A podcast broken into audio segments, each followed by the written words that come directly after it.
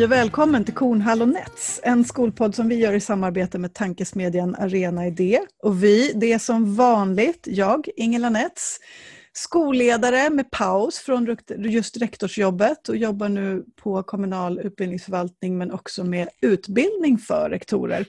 Och så är det du, Per Kornhall. Hej Per! Hej! Och vad gör du? Jag är på halvtid ungefär ordförande för läromedelsförfattarna. På den andra halvtiden så är jag min egen och gör olika saker som har med skola att göra. Skriver böcker och artiklar och, och debatterar och ja, diskuterar? Ja, mm. ja konsult mot, eh, faktiskt för, jobbar för EU-kommissionen en del också när det gäller eh, svenska skolsystemet. Och vi har hållit på och gjort den här podden nu i ungefär ett och ett halvt år eh, med fokus på att, att försöka hitta hitta och samtala med människor som vi tycker är intressanta som rör sig i det där spännande fältet mellan skola och samhälle på något vis. Och idag har vi ju två gäster som eh, verkligen befinner sig där och har gjort ganska länge nu. Ja, precis. Det var ett tag sedan vi hade två gäster. Det är lite så här, ta två till priset av en. Det blir liksom dub vi dubblar värdet på lyssningen den här gången. Eh, välkomna Boel Godner och Elof Hansjons. Tackar. Tack så mycket. Ni, är, ni ska få presentera er lite mer, men ni är båda två eh, socialdemokratiska kommunalråd i Södertälje. Som, ska vi väl också säga, är min hemstad. Eh, även om jag bor i alldeles ytterkanten av kommunen. Eh, jag har också jobbat tidigare i Södertälje. Och Per, du har också haft lite connections med Södertälje så där, till och från genom åren, visst är det så? Ja, lite grann. Inte så jättemycket, men lite grann. Mm. Jag har gjort olika mm. saker. Jag har föreläst eh, mm. där och lite annat sånt. Ja. Och det är inte första gången vi pratar om Södertälje i podden, därför att Södertälje är på något vis en, en, en liksom... Det är som att prata om Sverige när man pratar om Södertälje, känns det ganska ofta som. Um, så att, om vi börjar med dig Boel. Det, när man googlar ditt namn så hittar man på Wikipedia att du är född i Kalmar. Sen var det ungefär inget mer. Men du har varit i Södertälje sedan 2011 som kommunalråd. Mm. När kom du till Södertälje då? Jag kom till Södertälje 1991 med eh, en bebis på armen och en bebis i magen. Och eh, flyttade till Hovsjö direkt. Och sen eh, blev jag aktiv politiskt ganska snabbt och sen så har jag gått den långa vägen. Så när, när jag blev kommunstyrelsens ordförande 2011 så tror jag det var för att jag hade så lång och bred erfarenhet av politik på olika nivåer och eh, i olika nämnder. Så eh, ja, det är över tio år nu. Mm. Mm. mm. Och Elof, du har ett namn som klingar Dalarna, men du är född och uppvuxen i Södertälje? Det stämmer bra det. Eh, jag är född och uppvuxen i Södertälje. Min mamma kom till Järna, till de antroposofiska verksamheterna där på 70-talet. Det var väl hennes tonårsrevolution mot sina socialdemokratiska föräldrars lärpar uppe i, i mellersta Dalarna. Eh, men jag är född och uppvuxen i kommunen. Och har gått i Solviksskolan. Solviksskolan var ju väldigt mycket på tapeten här för något halvår sedan med den här Eh, Ehm, dokumentären som SVT visade. Ehm, och du uttalade dig lite grann kopplat till det, om din egen skolgång. Absolut. Jag gick min grundskola i Solviksskolan. Sen gick jag eh, gymnasiet på den kommunala Tellegymnasiet i Södertälje. Ehm, och, eh, det finns många tankar förstås från att ha gått i en sån eh, skolundervisning när jag växte upp och det har väl format mig lite som skolpolitiker. Jag sett en del saker som jag tyckte behöver rätta till. Till exempel att det behöver vara uttalade regler och tydligt vem som bestämmer och eh, vad som gäller i skolan. Så jag tror att jag har format en del av min eh, skolpolitik utifrån eh, både reaktioner och motreaktioner från den skola jag själv växte upp i. Och vi skulle säga det att sedan 2014 så är du Elof utbildningsnämndens ordförande i Södertälje. Så du har direkta ja. dagliga ansvaret för skolverksamheten helt enkelt. Absolut, det stämmer. Jag är ansvarig huvudman i Södertälje. Hur funkar ert samarbete? Alltså, ni är ju, ni, det känns lite som att ni jobbar i ett sånt här delat ledarskap som, som också skolorna i Södertälje har prövat under perioder. Så. Um, berätta. Um, det funkar ganska bra och det, jag skulle säga att det på sätt och vis är det ett delat ledarskap, men det är också så att vi har väldigt olika formella roller. När Boel är kommunstyrelsens ordförande. Hon är den som leder den, eh, den styrelse i kommunen som ska bestämma vad alla nämnder ska göra och vad de nämnderna ska prioritera. Eh, så att Boel över, har ansvar för de kommunövergripande prioriteringarna. Det är jätte, jätte, jättetydligt. Eh, samtidigt som jag naturligtvis är den som jobbar med den dagliga eh, skolverksamheten. Mm. Så att vi har så tydliga olika roller är väl också det som underlättar ett bra, bra samarbete. Vi har lite hackigt ljud på dig Elaf. Jag vet inte om det är någon, en mikrofon som inte riktigt vill samarbeta. Men eh, om du prövar att testa lite så ljudinställningar så kan vi prata med Boel så länge. Ja, nej men det är ju lite speciellt tycker jag då. Med, vi blev ju valda till kommunalråd samtidigt. Jag blev vald till kommunstyrelsens ordförande och Elaf till kommunalråd 2011 när vi gjorde ett byte i kommun, helt och hållet kan man säga i vår våra grupp, socialdemokratiska gruppledare och eh, kommunalråd och eh, även då kommunledningen. Och, sen dess, och det var ju också i ett läge när Södertälje var, får vi nog kalla det, illa ute. Eh, inte minst i skolan när vi hade väldigt låga skolresultat. Jag tror det var botten 10 eller så när det gällde skolresultat i Södertälje. Och vi hade ett läge när vi hade människor på utbildningskontoret som skyllde på att det var så mycket invandrarbarn och då kan vi aldrig få några goda resultat. Vi hade dålig ekonomi. polisen hade precis gripit en massa människor i den grova organiserade brottsligheten. Vi var känd som en brottslig kommun kan man nästan säga. Och eh, vi hade högst arbetslöshet i Sverige och högst kostnader för försörjning. Så det var verkligen ett läge också där vi behövde, jag behövde i alla fall någon, jag kan inte svara för er, men någon som eh, och dela det här med, för det var ju verkligen en, eh, ett, ett tungt uppdrag som vi fick i det läget. Så jag var lite, lite rädd där kan jag säga när jag höll mitt tacktal. Men, eh, men också ger ju, eh, sån svår smärta som Södertälje hade då ger ju också möjligheter att fatta tuffa politiska beslut, vilket vi också gjorde. Som, som, liksom som skolmänniska har man, har man ju följt Södertäljes utveckling. Det, går, det har inte gått att undvika på något vis. Jag vet att Anders Lag och din företrädare sa någon gång att, att han menar att vi, hade, vi har övergett förorten i Sverige i, i stort sett. Han sa att om grunden, alltså att grunden är att vi, det finns en massa barn och ungdomar som vi inte har gett en möjlighet att utvecklas, var sådana saker som han har sagt till mig vid ett tillfälle, alltså den mm. situation han såg.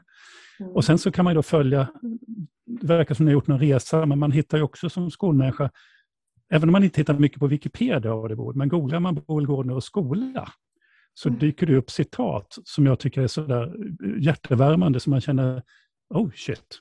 Eh, jag har för mig att du någon gång har sagt att vi gjorde tre saker, eh, eller det finns tre saker som är viktiga och det är skolan, skolan och skolan. Mm. Stämmer det? Är det ett riktigt citat eller är det bara en, en mm. parafrasering av ett budskap?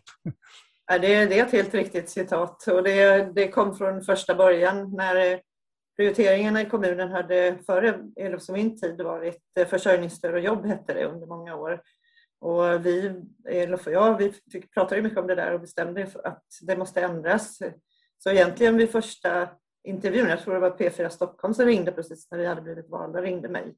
Satt, hade Elof och jag, satt Elof och jag tillsammans på en expedition och pratade och jag, jag, vi hade inte riktigt bestämt oss, men då, då höll jag faktiskt handen för luren och frågade Elof vad ska säga om våra prioriteringar. Men, säg något om skolan, säger Elof. Och det var ju just det vi hade pratat om också. Så då sa jag, vår prioritering kommer bli skola. Och då, eh, ja men vad blir det mer då? Det, det här är ett, byte, det är ett skifte. Liksom. Vad blir det mer då? Jag sa, Nej, det blir skola, skola och skola. Och det satt väldigt fint och det landade väldigt bra sedan när vi fullföljde det i andra medier och hos Södertäljeborna och hos våra skolor och med vår nya utbildningsdirektör Peter Fredriksson också som axlade ett väldigt tungt ansvar också att göra förändringar i våra skolor. Så det, det var ett, eh, eh, ett bra drag som vi sedan har hållit i och fattat Alltså 2013 så fattade vi beslut om att spara 3,5 procent på alla våra verksamheter för att kunna skydda skolan från besparingar. Ekonomin var ju inte bra. Och även kunna göra satsningar där. Och det var det är jättesvåra beslut vet ju ni som är samhällsintresserade. Men det var något, det är ett exempel på något vi gjorde, förutom att vi gav vår nya utbildningsdirektör politiskt stöd till att göra stora förändringar i skolan. Mm. Varför är det viktigt? Då? Alltså, varför var skola? Varför ser du skola som en, en nyckel för ett sam eller en, en, en kommun i, i Södertäljes situation? Ja, men dels för att det är alla barns lagliga rättighet att få en likvärdig utbildning. Det fick man inte i Södertälje. Eh, så det var en sak som var otroligt viktig för oss. Och det andra var att eh, man hade, det jag sa, man hade gripit flera människor ur den organiserade brottsligheten, tagit tag i den här maffiastrukturen som fanns. Och då i det läget skakade jag också hand med polisen och sa att vi ska göra vårt och det är de förebyggande insatserna och polis, när polisen gör sitt.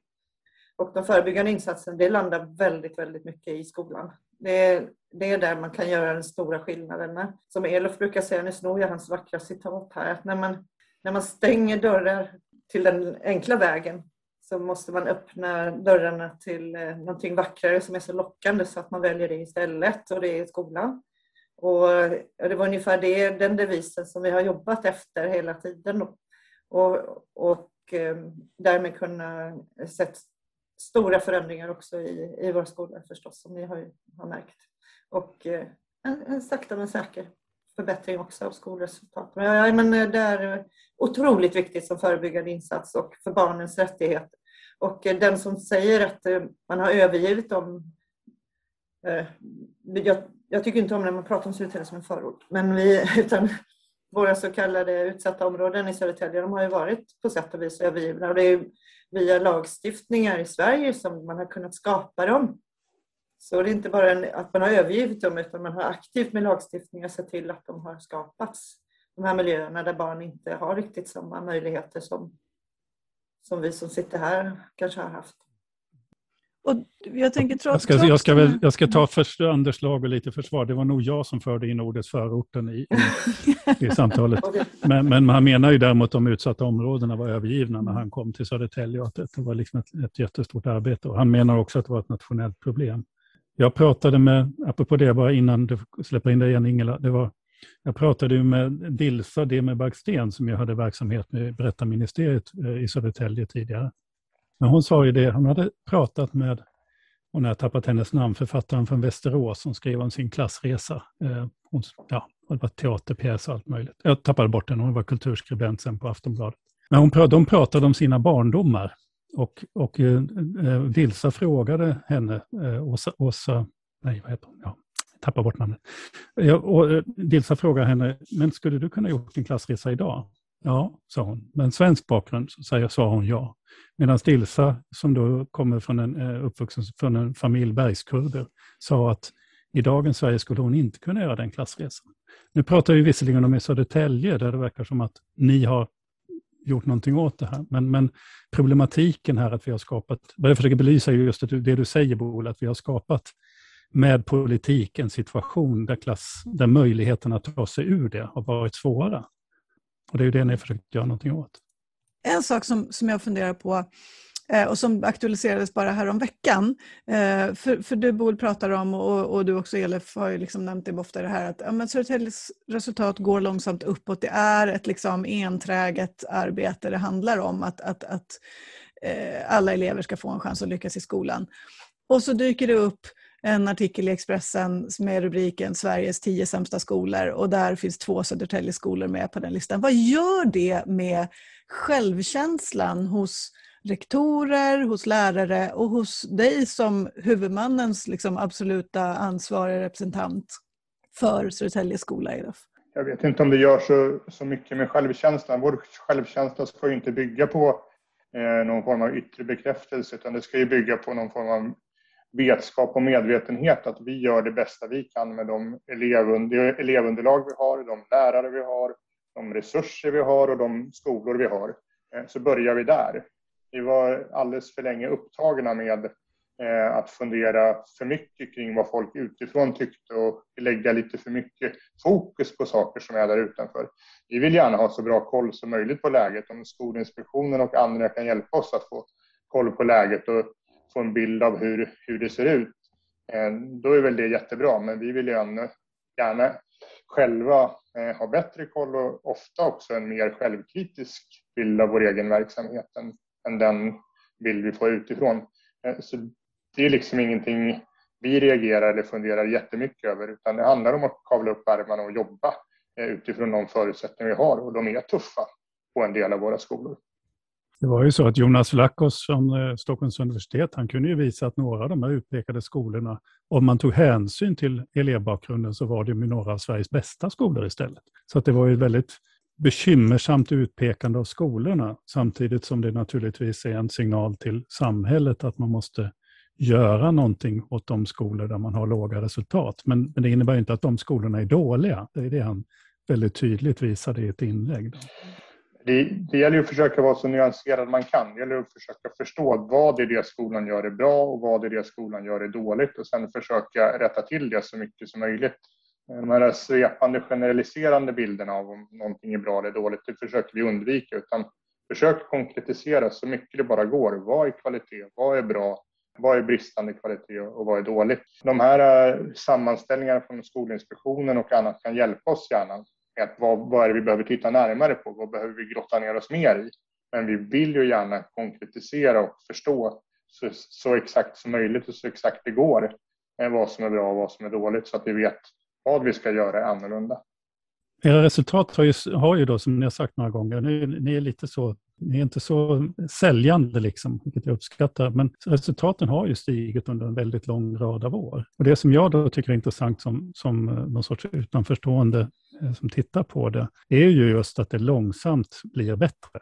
Därför att det är ju lätt att göra insatser och höja, få det att hoppa liksom ett år, från, från ett år till ett annat. Men den där långsamt stigande kurvan är intressant. Har ni några tankar kring det? Kanske det främst delar för sen.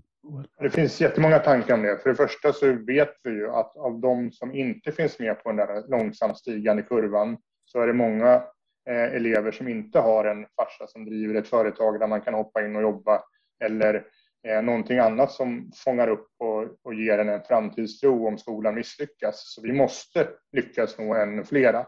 Eh, och för oss är det så mycket på riktigt. Jag menar, eh, det viktiga för oss är egentligen inte vad vi får för resultat. Det viktiga för oss är att de här ungarna som går ut i våra högstadium sen har tillräckliga förutsättningar för att klara gymnasiet. Eh, så hellre eh, en sämre resultatkurva som är sann än en en, en glädjebetyg, eh, om jag ska vara helt ärlig. För, för, för oss är ju att förbättra skolan någonting som är på riktigt. Jag menar, pratar vi med Astra och Scania så har de ett desperat behov av arbetskraft i framtiden och den måste till stor del komma från våra skolor i Södertälje.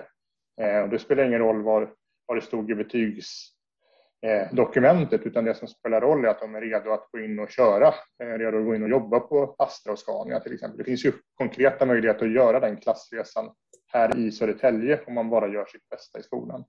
Eh, så, så, så det är väl förhoppningsvis ett kvitto på att, det, att saker och ting går sakta åt rätt håll men vi har ju fortfarande väldigt, väldigt mycket fokus på de, framförallt killar som inte har något att falla tillbaka på eh, som, som sen eh, blir ett jätte, jättestort problem för samhället. Så når vi inte fram ännu längre så kommer vi få det, få det tufft. Så vi vill ju vi är jätteglada att det har förbättrats naturligtvis eh, många, många år i rad och jag har gärna en trend uppåt. Det är väldigt mycket ute efter trend åt rätt håll. Men vi har också väldigt, väldigt mycket och försöker få mer och mer fokus på eh, individerna och personerna och vad som händer med dem snarare än exakt, eh, exakta siffrorna. Och samtidigt så försöker vi också skapa, alltså vi, vi skapar ju inte segregationen i Södertälje utan den, men vi hanterar effekterna av den i våra skolor varje dag. Och det kan ju vara bland det tuffaste man kan eh, göra men eh, vi har ju sagt från, från det att vi började att det, det måste gå för att det är barn, våra barn har rätt till en likvärdig skola. Och vi har då områden där barn lever i otrygga boendemiljöer, där man i trappuppgången kanske människorna byts ut i de andra lägenheterna varje dag eller man själv också flyttar runt bland olika svarta hyreskontrakt och, och man är inte skriven där man bor och man är otrygg. Barnen, eller föräldrar kanske inte har arbete och inkomst utan hela livet, varje dag går åt att skaffa tillräckligt med pengar för att betala hyran. Och, i, eh, och det blir otrygga boendemiljöer och det märks i skolan. Och det här måste ju Sverige göra någonting åt och det är det vi har drivit i många år nu. Utan att, det har inte hänt så mycket, men lite, lite grann faktiskt. det här med att ta tag i det här, att ta det på allvar att folk bor i svarta hyreskontrakt, vilka konsekvenser det får för samhället. Vi vet inte var människor bor. Jag vet inte vem jag är granne med. Liksom. Eller en del vet inte det. Från dag till dag. Och svarta arbetsmarknaden naturligtvis också.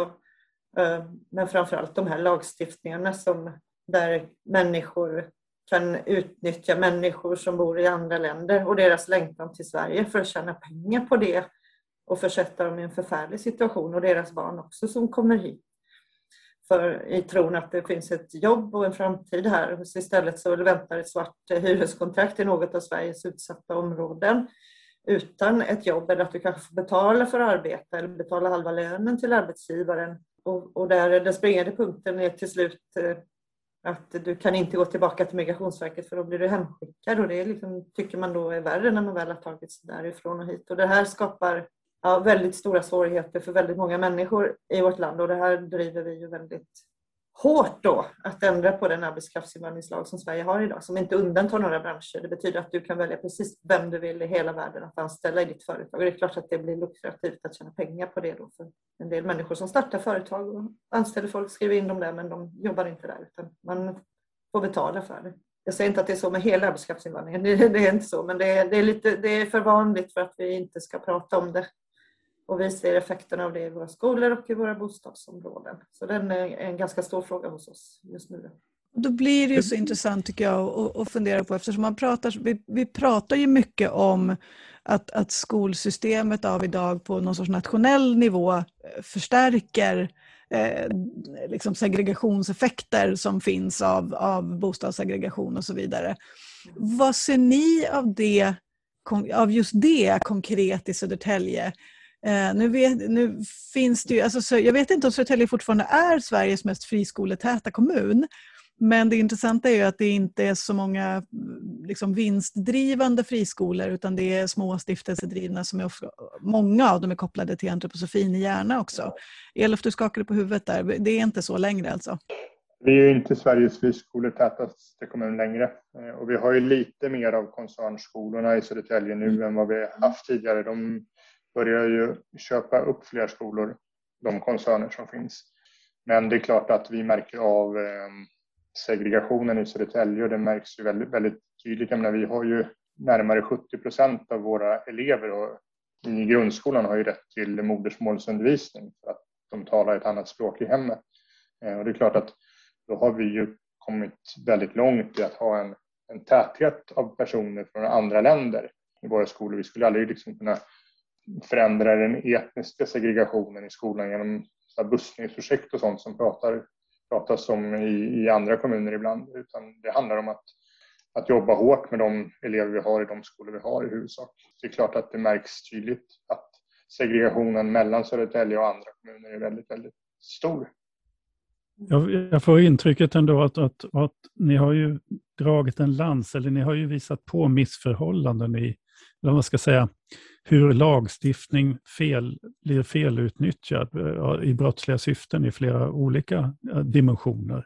Alltså det var ni som, som stängde, alltså tog hem hemtjänsten och så vidare. Ni visar att man använder Alltså, då kan man säga så här, jag personligen tycker att ni har med fakta kunnat visa att en del av de här naiva marknadiseringsfrispråkarna har öppnat upp för en brottslighet som har påverkat oss väldigt negativt. Och det här är inte vårt syfte med det här programmet. Men jag tycker det är intressant när, ni säger, när du sa, Boda, att ni liksom stoppa, vill stoppa till brottsligheten och så vill ni öppna den här skolans väg. Då. Jag vill komma tillbaka till skolan. Men ni har ju verkligen, tycker jag, gång på gång försökt visa för Sverige att göra någon sorts nationell insats i att, att, att, att, att eh, fånga in de här problematiken som har uppstått i vissa sektorer. Ja, jag, kan, jag kan ge tre exempel. Ja, absolut. Ja, men det, först, det första var den stora personliga assistanshärvan som var i Södertälje. Och då var inte kommunen så mycket inblandade, bara lite grann. Där man eh, utnyttjade välfärdssystemen så till den milda grad och lurade samhället på många, många miljoner genom att eh, man samarbetade ett företag, en anställd och en brukare som eh, eh drog in pengar helt enkelt. Och ibland utfördes inget jobb alls. Utan det, var, ja, det, var, det var och då tänkte vi att det här kommer bli en jättestor fråga i landet. Det blev det inte. Sen kom LOV ganska tätt inpå det. Vi införde ju LOV för att vi hade lovat eh, det under en period när vi samarbetade med alla partier för att hålla ett eh, lokalt eh, nationalistiskt parti. utanför. Men ja, så gjorde vi det och bara sex månader senare så hade kostnaden ökat med 60 miljoner och det bara ökade, ökade, ökade. Och företag startade hela tiden och, och vi ringde polisen en kortare, som då spanade på två av företagen och eh, gjorde stora tillslag. Och, men bara fusk, det var den organiserade brottsligheten, eh, säger polisen då, det är inte jag som säger det, som hade tagit sig in i, i hemtjänsten helt enkelt. Och då tänkte vi att det här kommer att bli den stora frågan i Sverige. Det blev det inte heller, men den blev väldigt stor i Södertälje och vi avskaffade LOV med dunder och brak. Och alla vårdföretag hörde av sig till oss och, och liksom skrev insändare i Svenskan och DN överallt att eh, Södertälje, nu gör de det här av ideologiska skäl, titta här så hemska de är.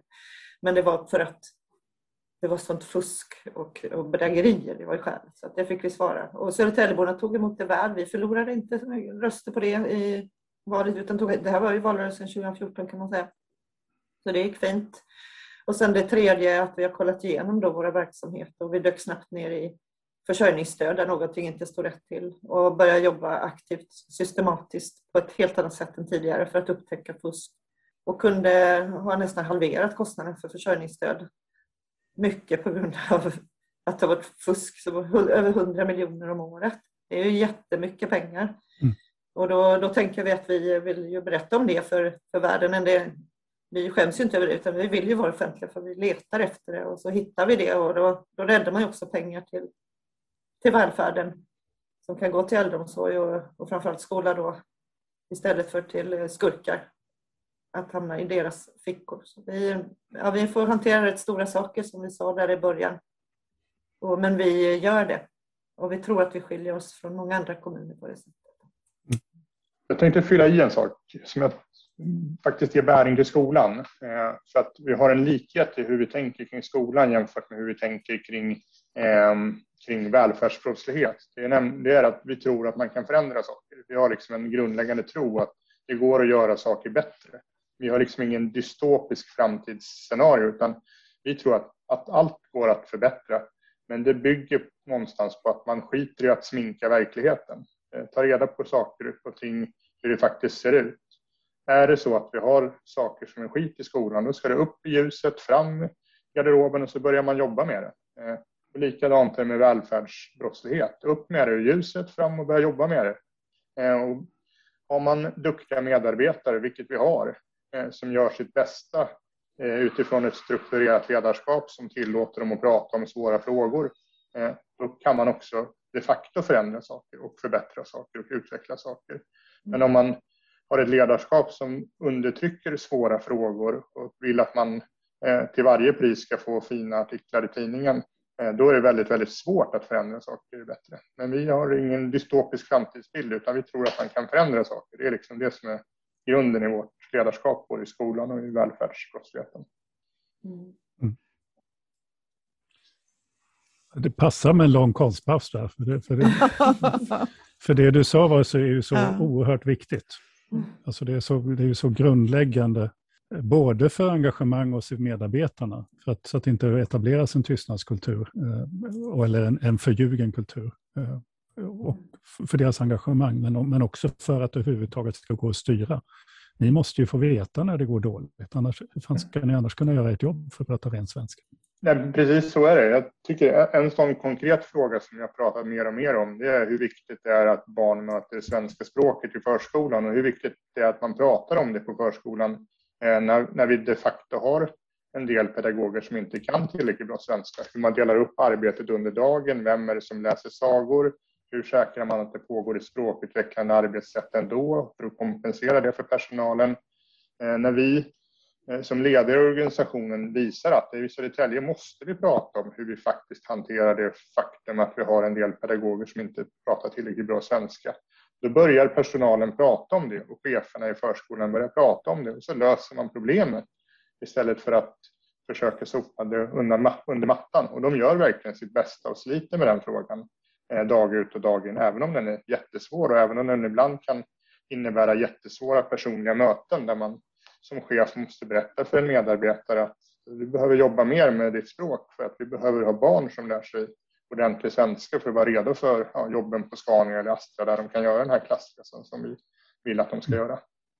Hur, hur blir din roll där? För jag tänker det här, det här är ju liksom en ständig diskussion i, i också i, i så som skolsystemet ser ut nu där vi har, har liksom politiker som, som har det yttersta ansvaret men som generellt sett inte sitter på särskilt djup kunskap kanske om skolans komplexitet. Nu jobbar du heltid väl med ditt uppdrag Elof? Det gör man ju inte i mindre kommuner kanske utan där är man fritidspolitiker och ska samtidigt vara ansvarig för hela skolan. Och, och, man pratar mycket om så att politikerna ska hålla liksom fingrarna borta från, från huret. Det måste vara de professionellas ansvar. Hur gör du för att hitta den här balansgången? Jag tycker inte det är så svårt. Alltså, det stora arbetet i skolan görs inte under nämndsammanträdena eller av mig. Det görs av de eh, tusentals medarbetare som är ute och sliter i verksamheten eh, varje dag för att få det att funka. Eh, och det vi har att vara, det är en stödstruktur som ser till att besluten i slutändan underlättar för medarbetarna att göra sitt jobb Eh, och jobbar vi med att bygga strukturer snarare än att gå in och peka handfast med hela handen, då underlättar vi för dem att göra sitt jobb. Eh, så ska man få någonting gjort så måste man få andra att göra rätt saker och få förutsättningar att göra rätt saker. Ehm, så det, det handlar väldigt mycket om det. Och sen handlar också ledarskap rätt mycket om att visa i ord och handling att det är okej att prata om en del frågor. Det är okej att visa hur man ser på frågor. Så här. Och där har jag ju stöd från Boel som definitivt vågar prata om svåra frågor, vilket underlättar jättemycket också för mig i mitt ledarskap. Boel, du, du, vi, vi, kan väl bara, liksom, för den som inte har följt Södertälje på så nära håll, 2015 med den stora flyktingvågen så, mm. så var du väldigt uppmärksammad och Södertälje var väldigt uppmärksammat. Mm. Berätta. Ja, men det blev ju det blev en liten ljusning för Södertälje då får man säga. Vi har ju under många år varit, tidigare varit den som liksom har nästan gått med skyltar utanför regeringskansliet eller statsråds Rosenbad och riksdagshuset för att man ska ändra EBO-lagen. vi, vi står ju för 25 procent av Stockholms läns hela flyktingmottagande mellan 2006 och 2015. Så 2015, vi, vi tog väl emot tusen flyktingar då, men det är liksom, ur Södertälje mot mätt var det medeltal då, medan andra klagade på oj, sen vi får ta emot 75 flyktingar här nu, andra kommuner då. Nej, men så det som hände då var att dels från övriga Europa, men också från Sveriges kommuner hörde av sig till oss och liksom grät och skrek, vad ska vi göra, vi har ingen koll, vi har ingen aning. Och då, då kände jag mig som en stora syster som liksom folk lutade sig mot och grät lite. Och, och bad om goda råd. Och, så det blev liksom, vi, vi växte lite då i Södertälje tror jag, i flyktingfrågan för att vi hade hanterat så stora saker och vi hade dessutom under de här åren nått ganska goda resultat då, förhållandevis i våra skolor och eh, även arbetslösheten hade sjunkit och, och ja, det var mycket som liksom gick åt rätt håll där också så att det var, det var ett fint läge för oss. Och jag, jag, och, men jag var också förbannad för att det var precis som om övriga Sverige inte hade förstått att det hade pågått ett jättestort flyktingmottagande i Sverige men att Södertälje hade fått stå för den stora delen av det på grund av EBO-lagen och att krigen hade varit just i Irak och i Syrien. Hade de varit någon annanstans hade det kanske varit någon annan kommun som hade fått ta emot allihopa. Nej, men så att då, då ändrades bilden av, av Södertälje och vi, vi växte lite av det eh, tror jag och kommunikationen har ju varit eh, annorlunda sedan dess och vi Sen när vi också har hanterat eh, välfärdsfusk så kommer ju också fler kommuner till oss eh, även för att titta på det. Och våra skolor och ELOF har fått hur mycket besök som helst av ministrar och alla vill titta. Till slut så har ju skolorna sagt, för vi har ju också i andra änden sagt att i skolorna ska det vara undervisning, inte en massa hittepå som kommer in och, och stör. Så att till slut har man till och med sagt nej till besökande. När det har varit för många som har velat komma. Och det är ju det är ju roligt för oss också som hanterar så tuffa grejer. Att bli så uppmärksammade på positiva sätt ändå. Ehm, ja, det var ett långt svar på din korta fråga om 2015. Men det där, för Södertälje var ju ganska tidiga med, dels så hade vi Eh, ungefär när jag började jobba i Södertälje kommun för sådär ungefär 15 år sedan, 20 snart, så, så byggdes det nya skolor och de byggdes liksom öppna och utan klassrum och det var väldigt sådär eh, spännande och, och, och, modernt. Sen byggdes det väggar i de här skolorna. Men sen så har det ju varit, eh, alltså det varit stora satsningar på till exempel två lärarskap det har varit satsningar på ett funktionellt delat ledarskap där rektor har liksom en parhäst i form av en, en, eh, någon som har fokus på ekonomi och administration så att man liksom balanserar varandra i ett uppdrag. Hur har de satsningarna, hur har det gått? Vad har ni sett? Och en, en följdfråga på det. Förutom det, är det något annat speciellt som ni gör? Som du, alltså, ett koncept som ni också nu arbetar med? Ja, det enkla sättet vi arbetar med det är att vi har en styrkedja som bygger på ett systematiskt kvalitetsarbete. Eh, och det systematiska kvalitetsarbetet har ju egentligen ingen annan ambition än att eh, det som Eh, hur ska man formulera det här för att det inte blir för byråkratiskt? Det som vi faktiskt värderar ska vara samma sak som vi skriver ner att vi värderar, det vill säga den, den nedskrivna förväntningarna ska stämma överens med de faktiska förväntningarna. Det är väldigt många organisationer där eh, kommunala styrdokument blir en hyllvärmare för att alla vet att det är en annan kultur som egentligen styr organisationen och det är andra saker som värderas egentligen. Så ingen behöver läsa det. Eh, vi vill ju gärna ha ett systematiskt kvalitetsarbete som stämmer. Jag menar, ett kommunalt styrdokument som man faktiskt följer är det bästa sättet att förändra världen någonstans.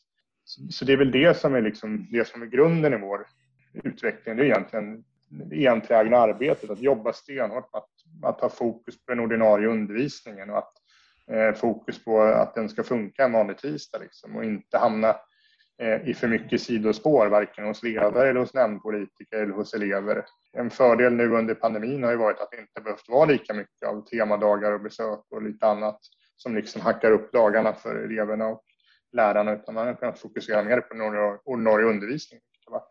Varit bra. Sen har en, satsningarna som har gjorts har ju varit sådana som kanske har växt rubriker och det har varit saker i dem som varit bra och det var saker i dem som varit dåliga och vi försöker behålla det som är bra och implementera det i bredare front och avveckla det som inte är tillräckligt bra.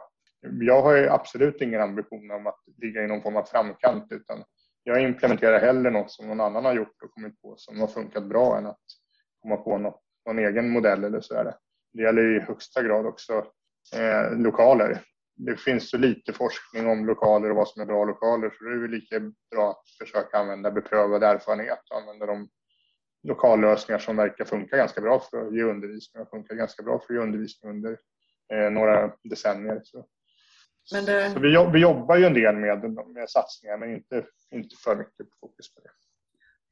Ja, men där kommer, eh, när du berättar om de här med skollokalerna, det var en stor skolkonflikt Eh, Södertälje om Södertäljes Södertälje skolmodell och den, eh, den var alldeles för stor och den tog fokus från våra, vår prioritering, den stora prioriteringen av skolan.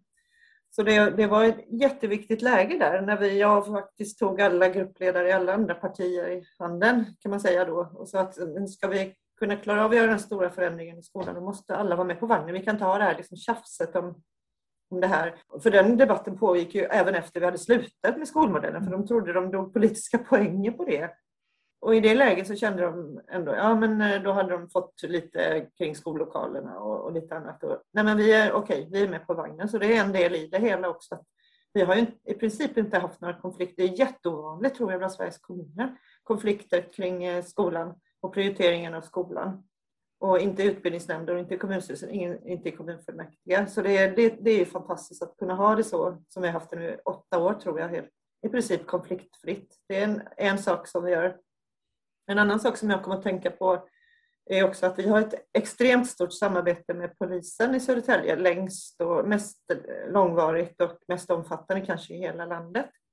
Det finns massor att säga om det, men en del i det är att jag, när vi gör kommunens mål och budget och det sitter i den planeringen så sätter jag mig med polischefen. Jag är inne på min tredje nu, möjligen den fjärde. Och och frågar vad, hur kan vi göra ert arbete lättare? Finns det någonting vi kan göra i budgeten? Och nästan alltid är det någonting kring skolan. Det är liksom, ja, kan, kan ni försöka få tillstånd till en kamera vid den skolan? Här finns en liten otrygg miljö där det ryktas om att, eller ja, vi vet att det, man försöker rekrytera ungdomarna vid den skolan just i det här hörnet. Och på den här platsen i Södertälje så är det, är det, det handlar nästan alltid om skolan. Och ibland säger de liksom, ja men anställ fler lärare. Ja, så här, anställ fler människor i skolan. Så jag vill bara säga att polisen i Södertälje, de ser också skolan som en prioritering. Det är, är fantastiskt, tycker jag, och roligt att mm. berätta. Mm. Och nu, nu, nu, nu vet vi ju um, vilket, vilken, vilken politisk eh, åskådning som, som ni representerar men det, det höjs ju röster och, och, det lär väl höjas fler nu tänker jag i den kommande valrörelsen generellt om hårdare tag och, och liksom, eh, sätta in militären i de här utanförskapsområdena för att få stopp på rekrytering till gäng och så vidare. Och så där. Men är det här blir en väldigt så här retorisk fråga. Men det jag hör dig säga Boel är ju att ett viktigt svar på den frågan är att, att samarbeta liksom tidigt med alla de här olika parterna som på något vis blir berörda av de problem som kan uppstå. Ja, men det är precis det jag säger. Plus det jag sa tidigare om de här lagstiftningarna. För vi har ett Sisyfosarbete i, jag, vågar säga alla Sveriges så kallade utsatta områden Eh, när det gäller att förhindra gängkriminalitet och att barn eh, söker sig till brottslighet istället. Och, och för att det, blir hela, det sker hela tiden, varje dag, att det kommer att, att människor eh, jag säger det, att människor från andra länder utnyttjas för att några kriminella, smarta, rika människor med legitima fasader i Södertälje ska bli ännu rikare på deras längtan till Sverige. Och i det liksom läget skapar, och jag säger absolut, jag skulle aldrig liksom i livet drömma om att anklaga invandrare eller invandringen för brottsligheten.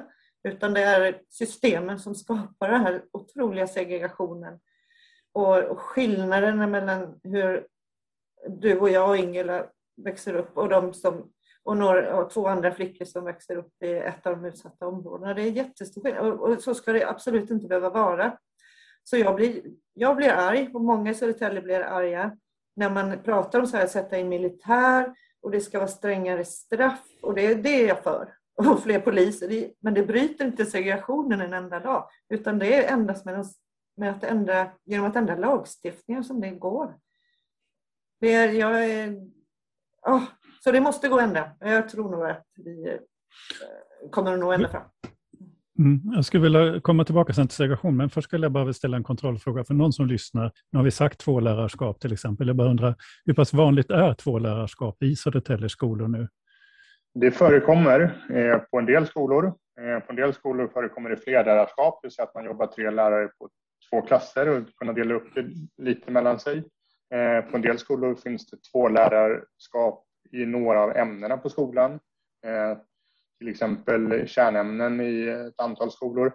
Eh, så, så, men vi har ju aldrig sett det som någon universallösning. Det förutsätter ju en del. Det är ju väldigt svårt att etablera ett tvålärarskap om du inte har fulla klasser till exempel. Om du har en skola som, som har halvfulla klasser. Eh, men men det förekommer på, på sina håll och jobbas med och man försöker dra, dra slutsatser, framför allt som rektor. Vi förväntar oss att rektor ska ha en pedagogisk uppföljning av vad som sker på skolan Eh, och prioritera sina lärare utifrån hur de gör mest nytta. Och där är två lärarskapen absolut en förekommande modell. Mm. Jag tycker det kan vara bra att veta det, för det är ett sånt där som kastas omkring hur det är med olika saker. Men tillbaka till segregationen, för att eh, ni har, eller du har ju skrivit Boel att, att du tycker att man ska avfri, det tycker jag är i linje med en del av det här du skriver, att avskaffa den fria etableringen av skolor. Du har också skrivit att man ska fundera över det fria, fria skolvalet. Där säger du ingenting klart, det är en artikel i Aftonbladet om jag minns rätt. Om det fungerar för 94 procent, skriver du, av våra elever, men är segregerande och tufft för resterande 6 procent så kan vi inte säga att vi har en jämlik skola. Mm. Jag vet inte om ni kan utveckla tankarna där lite grann, inte minst kring det här med etableringsfrihet och segregation av friskolor. Och hur ska vi se på det här? Ja, nej, men man, man behöver ja, absolut ja, fri, fri etableringsrätten i olika välfärdsverksamheter och också i skolan är ju roten till en del Eh, orättvisor, så kan man väl uttrycka det då. Och när det gäller, vi har kommunerna som är ansvariga för skolan är inte de som är ansvariga för etablering av skolor i kommunen. Det, förstår man att det där går inte ihop. Så vi har ju sett eh, skolor som bidrar till segregationen etablera sig i Södertälje där vi sa tvärnej. Jag satt med ledaren för den här skol, lilla skolkoncernen och sa att vi kan inte ha en skola som bara riktar sig till en viss sorts eh, religiös grupp i vår kommun och det ökar segregationen och det går emot allt kommunens vilja. Vi vill ju minska segregationen i skolan överallt på alla sätt. Och liksom.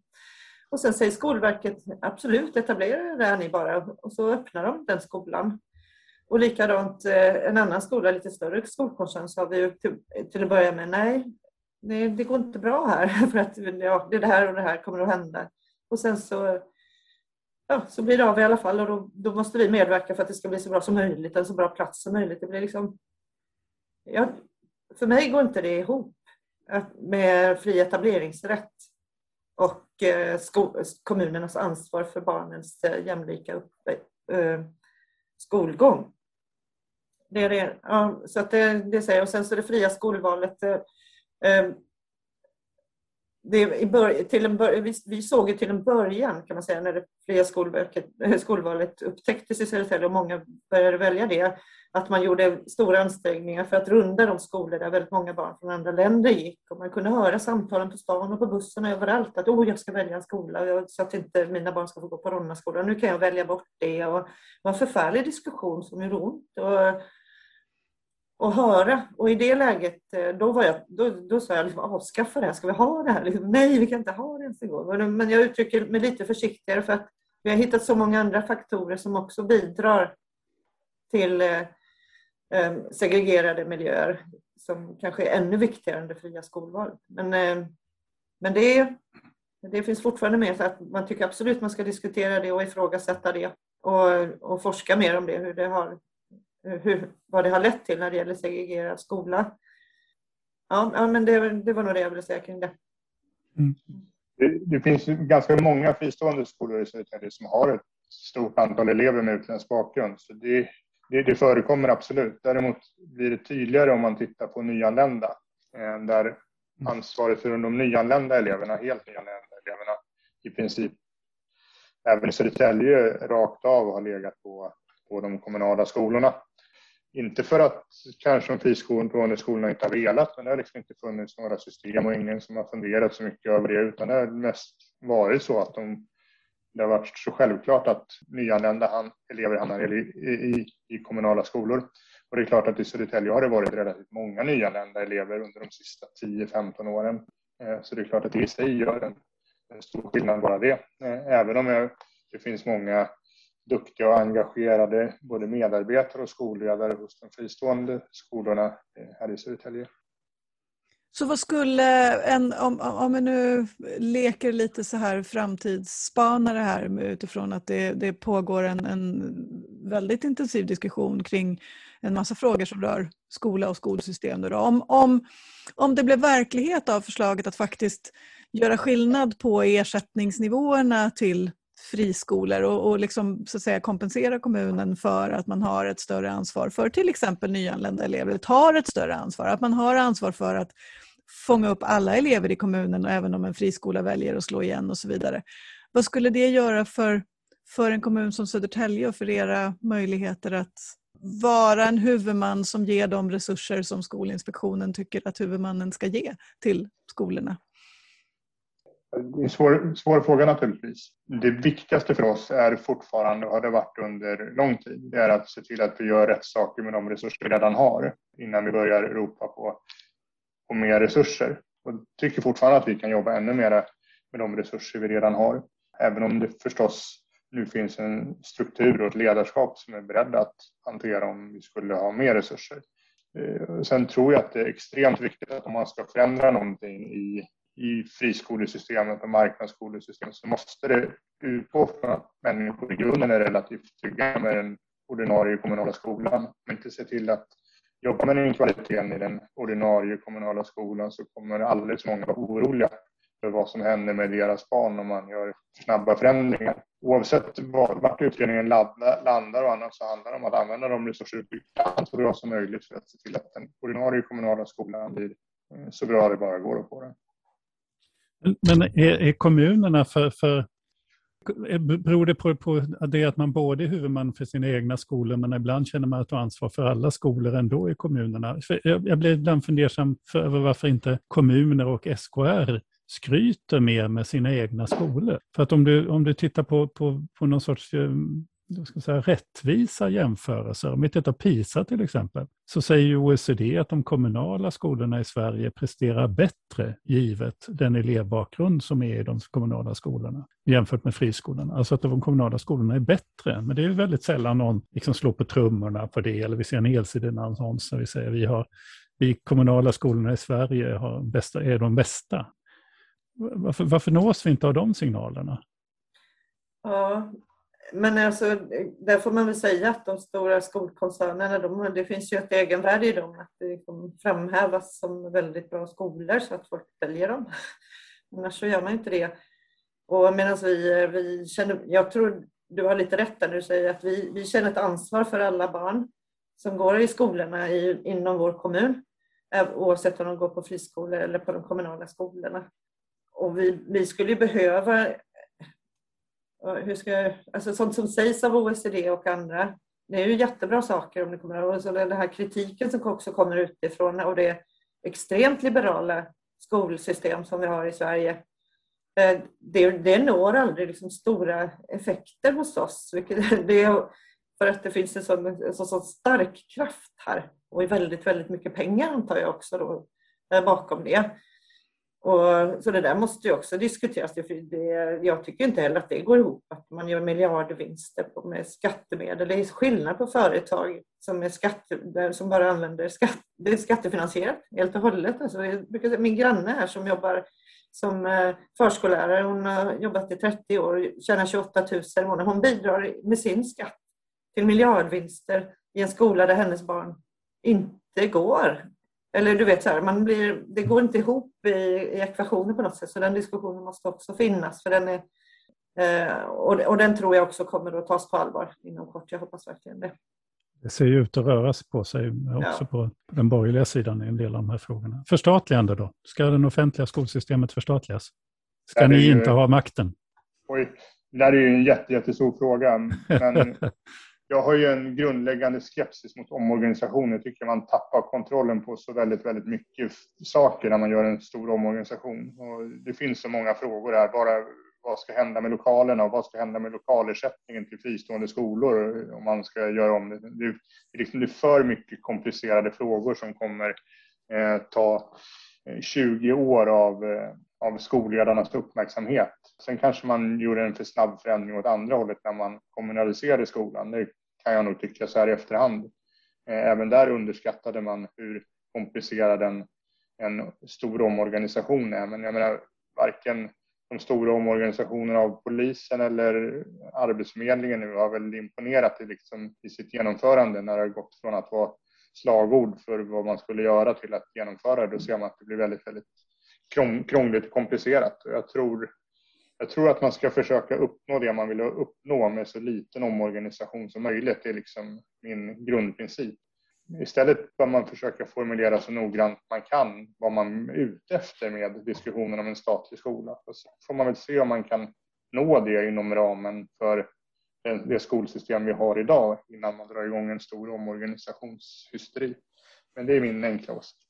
Är en sann konservativ människa med andra ord. Ja, men jag tycker det där är spännande, för, för, för, för visst är det, det är ju själv, det är självklart att det är så. Samtidigt om vi tar friskolereformen så var det en 20-sidig proposition utan utredning, det vill säga att eh, den leddes av det parti som har varit, så att säga, man brukar tala om, är det liksom det konservativa högern.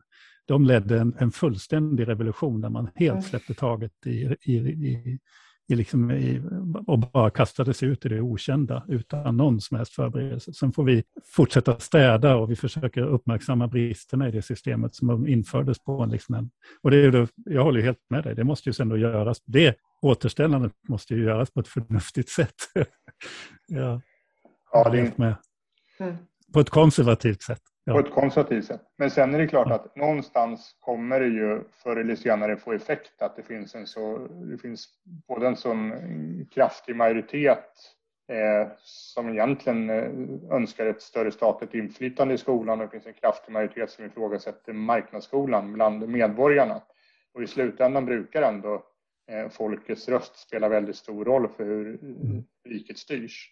Så förr eller senare kommer väl det sippra genom partierna och och märkas.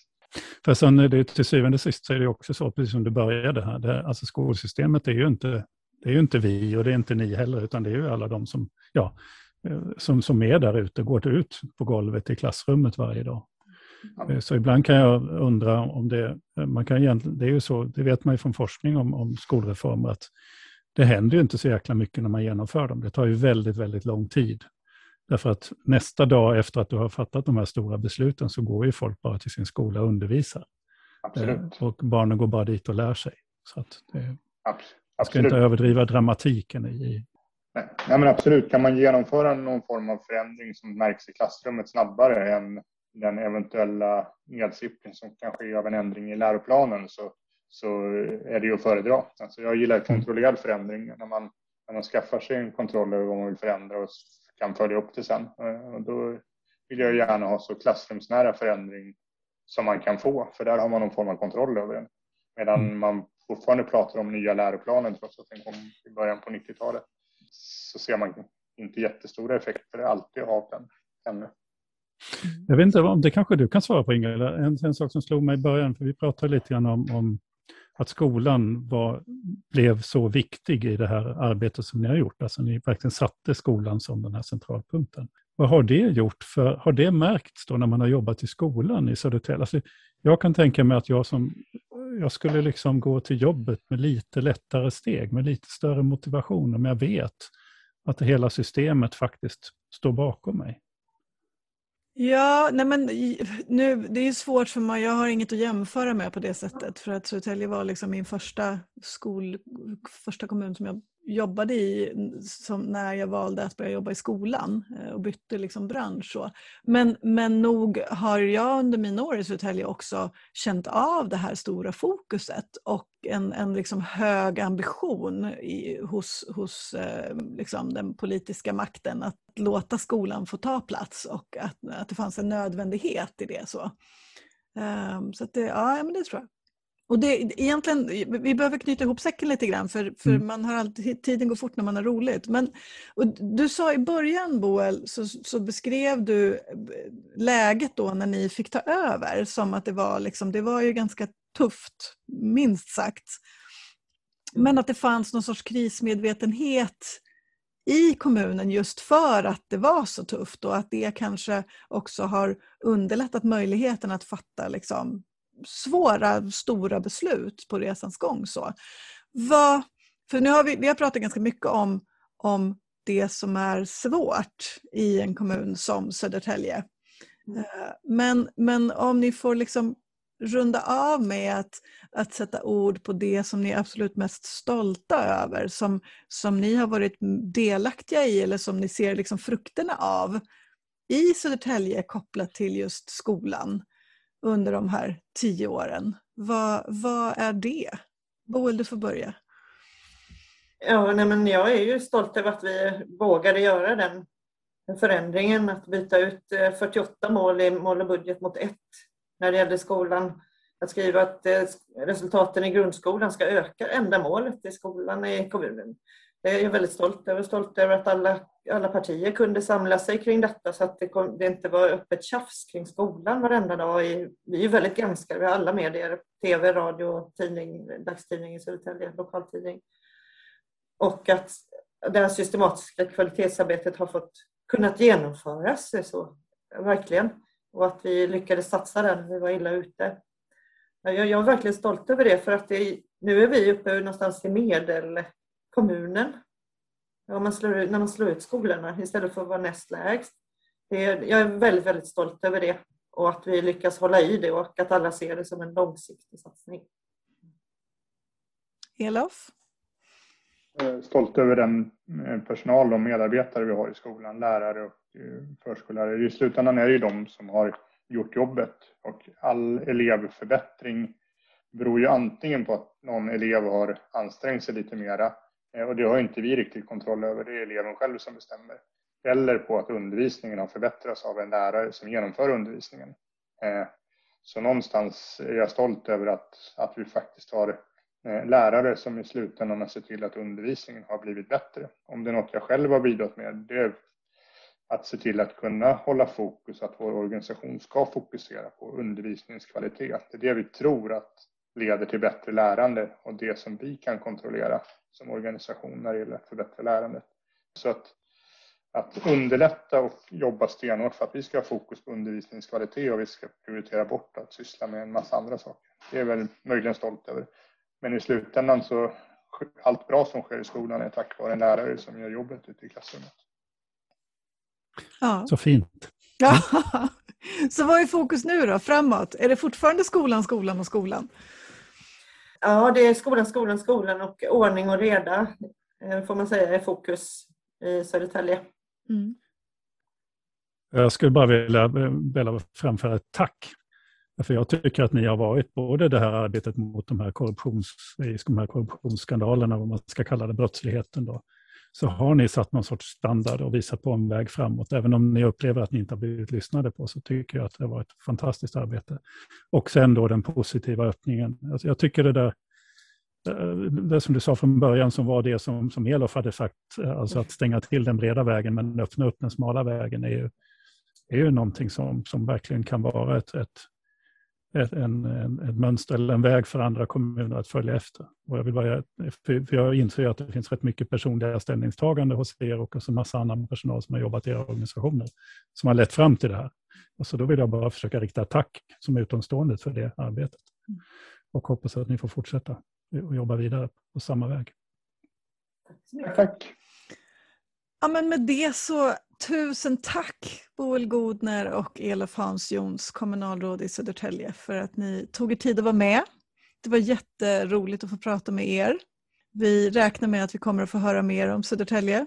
Och vi kanske till och med kan få önska oss att, att era röster eh, får höras lite mer i den, den nationella debatten om eh, hur, hur skola och samhället i övrigt behöver liksom jobba tillsammans för att nå resultat.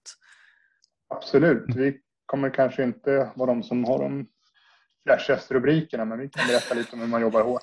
Det gör vi gärna. Precis. Härligt. Precis. Det ser vi fram emot. Tusen tack för att ni var med. Tusen tack för att ni var med. Tack för att du fick vara med. Tack så mycket. Ha det så bra. Hej då. Hej då.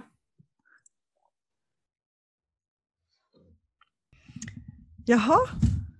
Ja, vad ska man säga? Du, ja. någon, av din, någon av dina, det var någon på Facebook, var det inte det som skrev att, någonting om att man kan vara starstruck? Eller det var du som skrev att du hade varit mm. starstruck mm. i något mm. tillfälle och andra är starstruck. Nu blir jag lite så här starstruck, inte, mm. inte starstruck utan bara djupt imponerad. Mm. Eh, inte bara, utan djupt imponerad av människor som har under lång tid arbetat hårt och målmedvetet eh, vars stjärnor kanske inte har lyst så där jättekraftfullt. Det är inte alla som känner till vem, vem Elof Hans Jons är. Eh, Boel Gårdner har figurerat mer på grund av mm. de här liksom, nationella, fått lite nationell uppmärksamhet på grund av de här mm. brottslighets, eh, mm. brottslighetsavslöjandena som de gör. Och det ligger ett enormt arbete bakom mm. det som man, folk inte förstår heller. Och att få ett, polisen ja. att vilja satsa där och all tid mm. de har lagt ner, både polis och och tjänstemän i Södertälje kommun mm. för att göra de här brottsutredningarna möjliga så mm. att vi andra fick syn på hur det faktiskt var, för annars Exakt. hinner man inte helt enkelt med. Nej. Och ett enormt mod skulle jag säga.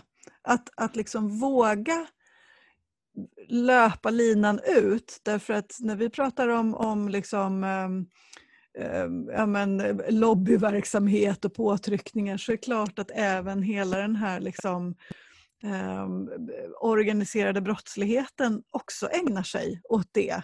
Öppet eller dolt, men det är klart att det finns där. Och det har ju handlat om i flera omgångar i Södertälje att människor som har haft, haft liksom, eh, eh tydliga och, och, och förtroendefulla poster eh, både politiskt men som tjänstemän också i kommunen har varit inblandade i det här. Så det kommer ju liksom nära den politiker som också vågar bestämma sig för att jag tänker inte mm. ge mig förrän vi liksom städar här och får bort mm. de här som, mm. som skor sig på systemet. Och det tycker jag är imponerande. Mm. Det glömmer man.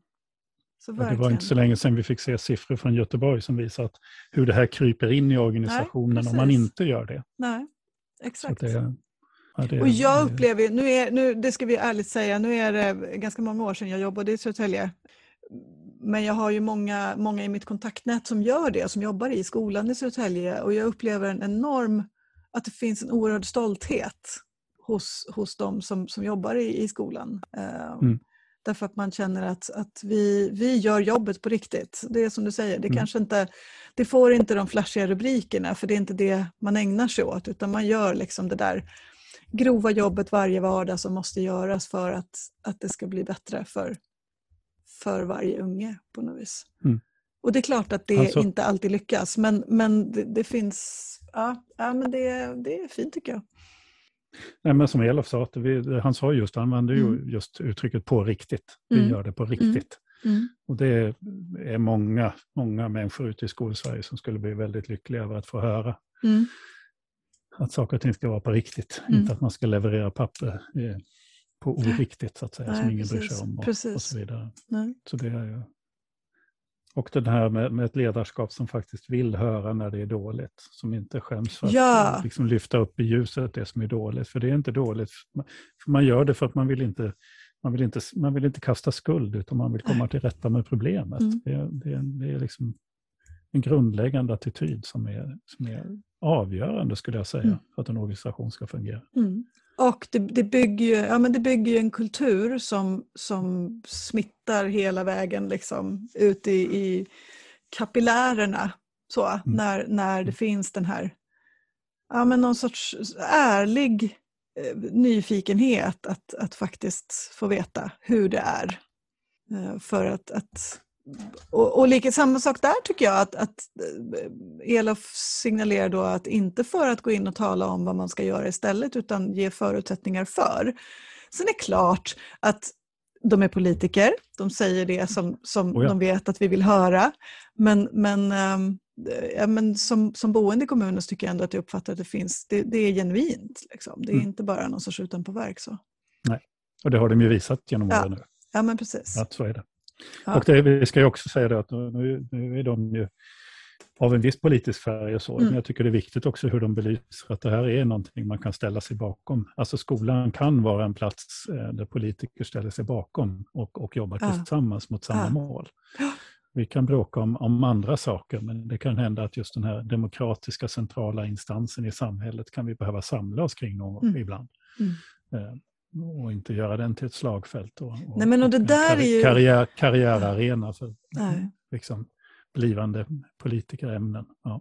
Ja, men det, tänk om man kunde överföra den, alltså bara i tanken att överföra Södertäljes liksom, nu tio år långa eh, koncept av att, att någon form av borgfred kring skolan.